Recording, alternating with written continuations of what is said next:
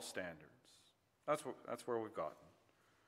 And we just want to confirm that. So if we, if we jump over a page or, or so to Romans 2, uh, verses 14 to 16 confirm what we're saying here. Because when Gentiles who do not have the law by nature do what the law requires, they are a law to themselves, even though they do not have the law. They show that the work of the law is written on their hearts, while their conscience also bears witness and their conflicting thoughts accuse or even excuse them. So, um, in the bigger context of, of Romans 2, Paul was indicting the Jews of his day, showing that they were just as condemned before God as the Gentiles because the, the written law and the law known by nature equally condemn sinners. Okay, so the Gentiles may not have had the Ten Commandments in written form like Israel had, but they do have the law written in their hearts. And so they know by nature what the law requires. You know, one and we have to we have to obviously take account of the fact that we have distorted that but this is about how god made us so yes people ignore this suppress it run the other direction but the biblical point is that people know what god requires of them which is in fact why so many people get angry when you tell them that they ought not to be doing something now, one, one more passage just underscores this. I'll be quick because I, I, think, I, think this, I think this makes sense. Um, we've, we've done this one before, so it's just worth reading it and reminding ourselves. So, Romans 5 12 to 14. Therefore, just as sin came into the world through one man, and death through sin, and so death spread to all men because all sinned. For sin was indeed in the world before the law was given. That's the written law? But sin is not counted where there is no law. Yet death reigned from Adam to Moses, even over those whose sinning was not like the transgression of Adam, who was a type of the one to come. So, um, I, I want to do this one because I realize it takes a little bit more work, and I, I try to do the ones that are hard in front of you so that it, it helps.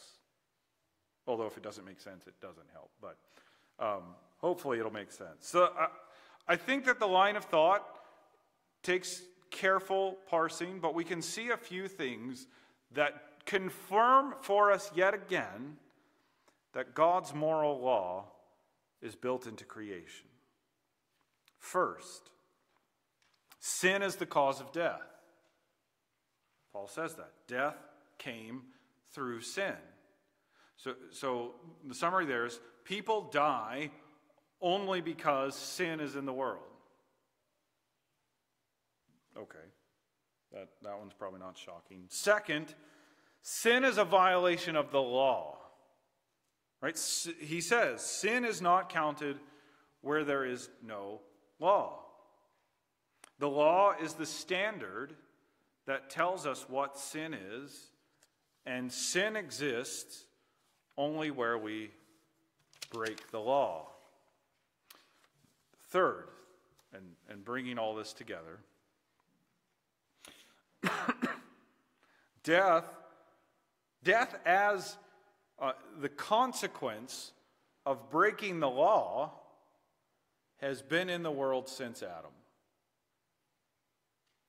Right? So for Adam and everyone, if, if Paul's claims all are true, and, and we should believe they are, for Adam and everyone before the events at Mount Sinai to have died, which they did, there had to be a law to register their sin. So, since the world's beginning, we have had a law that by nature showed us the standards of righteousness, leaving us all without excuse. And so the law of nature has always been known to us in the things that God made, including ourselves, telling us how to honor Him. That brings us to our second point the Lord of the law. The Lord of the law. Um, I think that was the hardest point. So now we're, we're on to more exciting venues. Because um, what we've seen so far, and, and just trying to prove it to you from consistent patterns in Scripture, is that creation itself teaches us a standard for righteousness. It's known to us just in how we are. Or, or that nature contains a law that we're supposed to keep. Now, now the question then is okay, why do we use the Ten Commandments as the inspired, the revealed statement of that natural law? Why are these ten the summary of our kind of natural obligations before the Lord that we ought to know, that we do know and suppress at times? Now, here we can pull some help from the Westminster Standards to gather our thoughts and, and then point, some re, point to some reasons why the, the Ten Commandments are more than just some odd set of rules. They're more than that. They have a more fundamental connection to how we as creatures are related to God than we might at first assume. Uh, so, we, we thought about some of these, or at least said some of these earlier in our service. Given what, what we said and, or saw in Romans 5 about how there, there had to be a law for Adam. Well, given that, Westminster Shorter Catechism 40 asks, What did God at first reveal to man for the rule of his obedience? Answering, the rule which God at first revealed to man for his obedience was the moral law. So the moral law has always been the standard of righteousness. And question 41 follows up then. Well, where is that law summarily comprehended or just summarized, right? The moral law is summarized in the Ten Commandments. That's the same thing that we uh, saw a, a, few weeks ago in, in Westminster Confession uh, 19, 1 and 2, that God gave Adam a law uh, as a covenant, and after the fall, it still continued as a perfect rule of righteousness and was delivered at Mount Sinai in Ten Commandments. In other words, to put this sort of more on the nose, the Ten Commandments themselves didn't show up for the first time at Mount Sinai. So the Exodus 20 wasn't the first time in human. These 10 things summarize what have always been our duty before God. And so we have been bound since creation to, to live in this, in this particular way before God. And that's why in, in Romans 5, Paul has Adam and Moses as the coordinates uh, in his explanation of sin's connection to the law. He knew that, that God most explicitly delivered this law in writing through Moses for the first time in Exodus 20. He also knew that the same law had been given to Adam by it being written in our hearts by nature.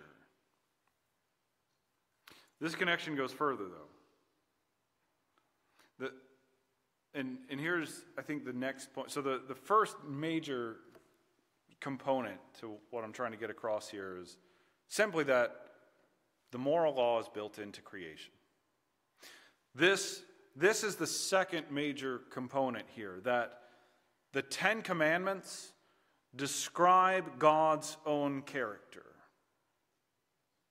The Ten Commandments describe God's own character, which is why, which is why we, as his image bearers, people who are supposed to reflect the creatures that are who are supposed to reflect God's character, right? Why we can never escape our responsibility to keep these commands. So we notice from, I mean, right, uh, a mirror is supposed to reflect the thing in front of it, the person in front of it.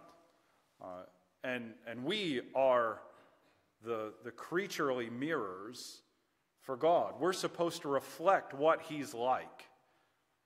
And if the Ten Commandments describe God, well, then to be a good reflection rather than a distorted reflection, we need to keep these.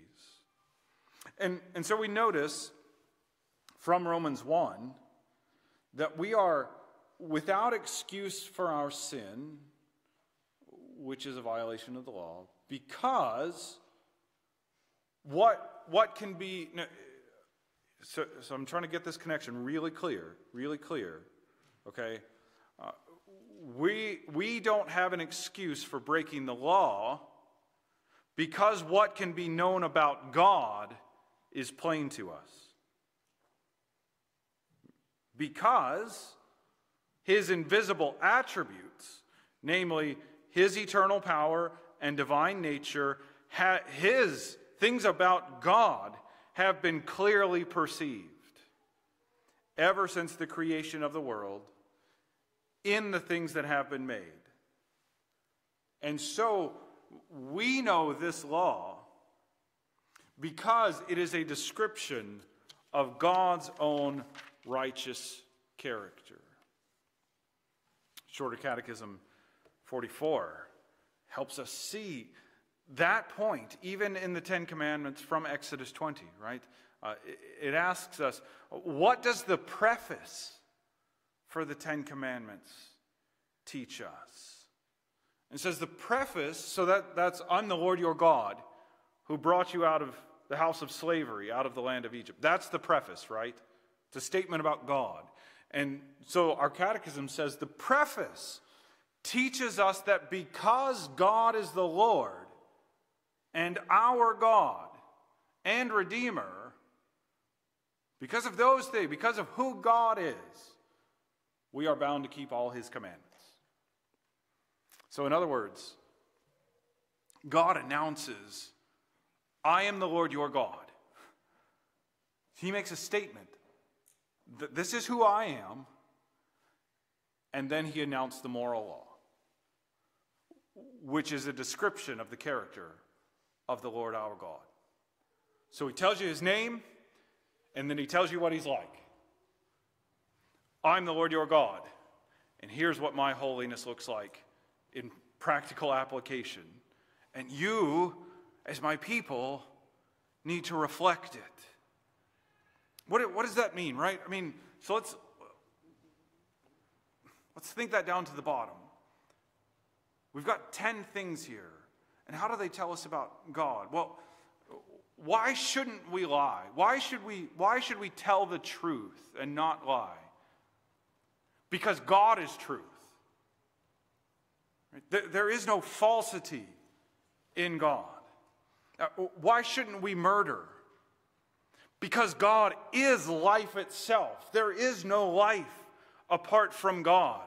He is the source of it all. And so we don't unduly, unjustly take it. Why, why shouldn't we steal? Because God is abundantly giving and, and cannot, cannot take what is not his. And so we should avoid taking what belongs to others and hasn't been given to us, and should lean into being abundantly giving and generous ourselves rather than taking for others. And so there is a, a rationale grounded in God's own character, in God's own nature and invisible attributes for why the moral law is summarized in the Ten Commandments and is the inviolable, permanent, and perfect rule of righteousness for the creatures made after God's image. And so, the Lord of the law is described in the law of the Lord. Because we are made in God's image, because we are his image bearers, we are meant to reflect his own holiness. And, and so we are always responsible to, to the moral law as summarized in the Ten Commandments. Finally, the law of life. These moral instructions in the Ten Commandments are again a mirror of God's character. So that, so that we know, so that we as His creatures know what His righteousness is like. And then we, as His image bearers, are to use that mirror as the standard for, for knowing how to carry his reflection into creation. And I want to close by thinking about why the moral law in the Ten Commandments, expressed there, is not only what we're supposed to do, but why it's good for us. So, why is it not only what we're supposed to do, why is it good? Why ought we to like keeping the Ten Commandments? We, we hear a lot today about human flourishing, which um, most of the time the media rhetoric seems to think that human flourishing means letting everyone do whatever they feel like doing unchecked. And we should certainly be in favor of human flourishing, but need a clearer understanding of what that means in truth. Because human flourishing is good. The way it's described to us today is bad.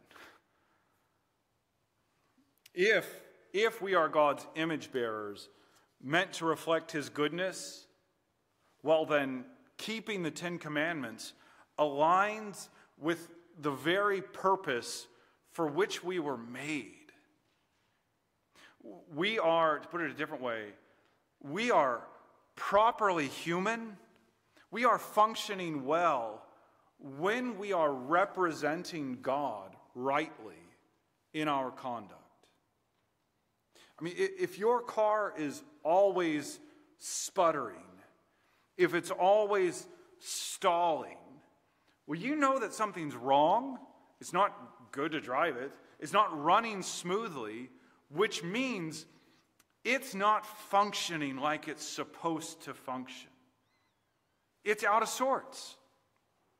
And even though we can't uh, earn a reward by keeping God's moral law, the law still serves in this way as, as our diagnostic guide to tune up our human functioning. You, you have to go in and you have to poke around to see why your car is stalling out and sputtering. Well, you need some tools, you need some rubrics to figure out what might be wrong. And as we look at our own lives of human conduct, the Ten Commandments are the starting point to figure out well, if this isn't going well, what might be wrong? Here's the first 10 questions to ask. Romans 10 or sorry, Romans 7:10 says the very commandment that promised life to me proved to be death to me.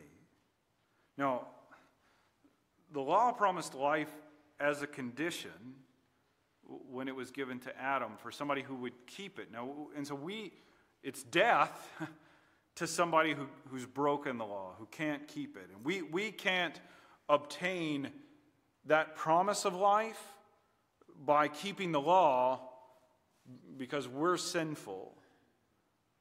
But because, but because Christ has given us life through himself as we trust in him, because of that grace in the Lord Jesus, we can follow the moral law's guide to what life is supposed to look like.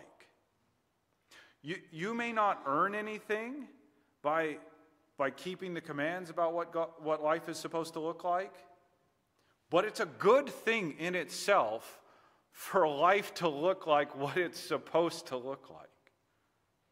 I mean, to say that in kind of a circular way. The Ten Commandments are, are that law of life, showing us what flourishing, showing us what life itself ought to be like if we're functioning well. Misery comes because of sin. And the more we, we walk, the more we live in accord with God's law, we can't do it perfectly. And all the misery of this life will, will not be off of us until the next age. But the more that, by God's grace, through the power of the Holy Spirit, we, we can be more and more aligned with God's moral will, the less misery sits upon us, the less reasons for misery we have. And so, right there, right there, as we think about what that means in terms of freedom, as God helps us do things that honor Him, He frees us from misery. We have a glimpse into the kindness of Christ as our King. We, we revisit his, his work as priest often in how he died to forgive our sins and, and rose to give us new life. And that is true. And I've said it just now because I want you to remember it tonight. But by the Spirit's power, there's more. Christ remains near to, to his people, remains near to us in the new life that he gives us. And he directs us. I think we really have to grab hold of this. He's not saying, do this because I'm stingy and want to squish your fun. He's saying, I want to direct you in following the moral law because he's showing us paths of greater enjoyment in our communion with him by helping us to live more and more aligned with how he created us to be. And so we rejoice at the law of perfect freedom because we don't have to keep it to gain entry into heaven, but we do keep it as a way to experience well, what God has made us to be.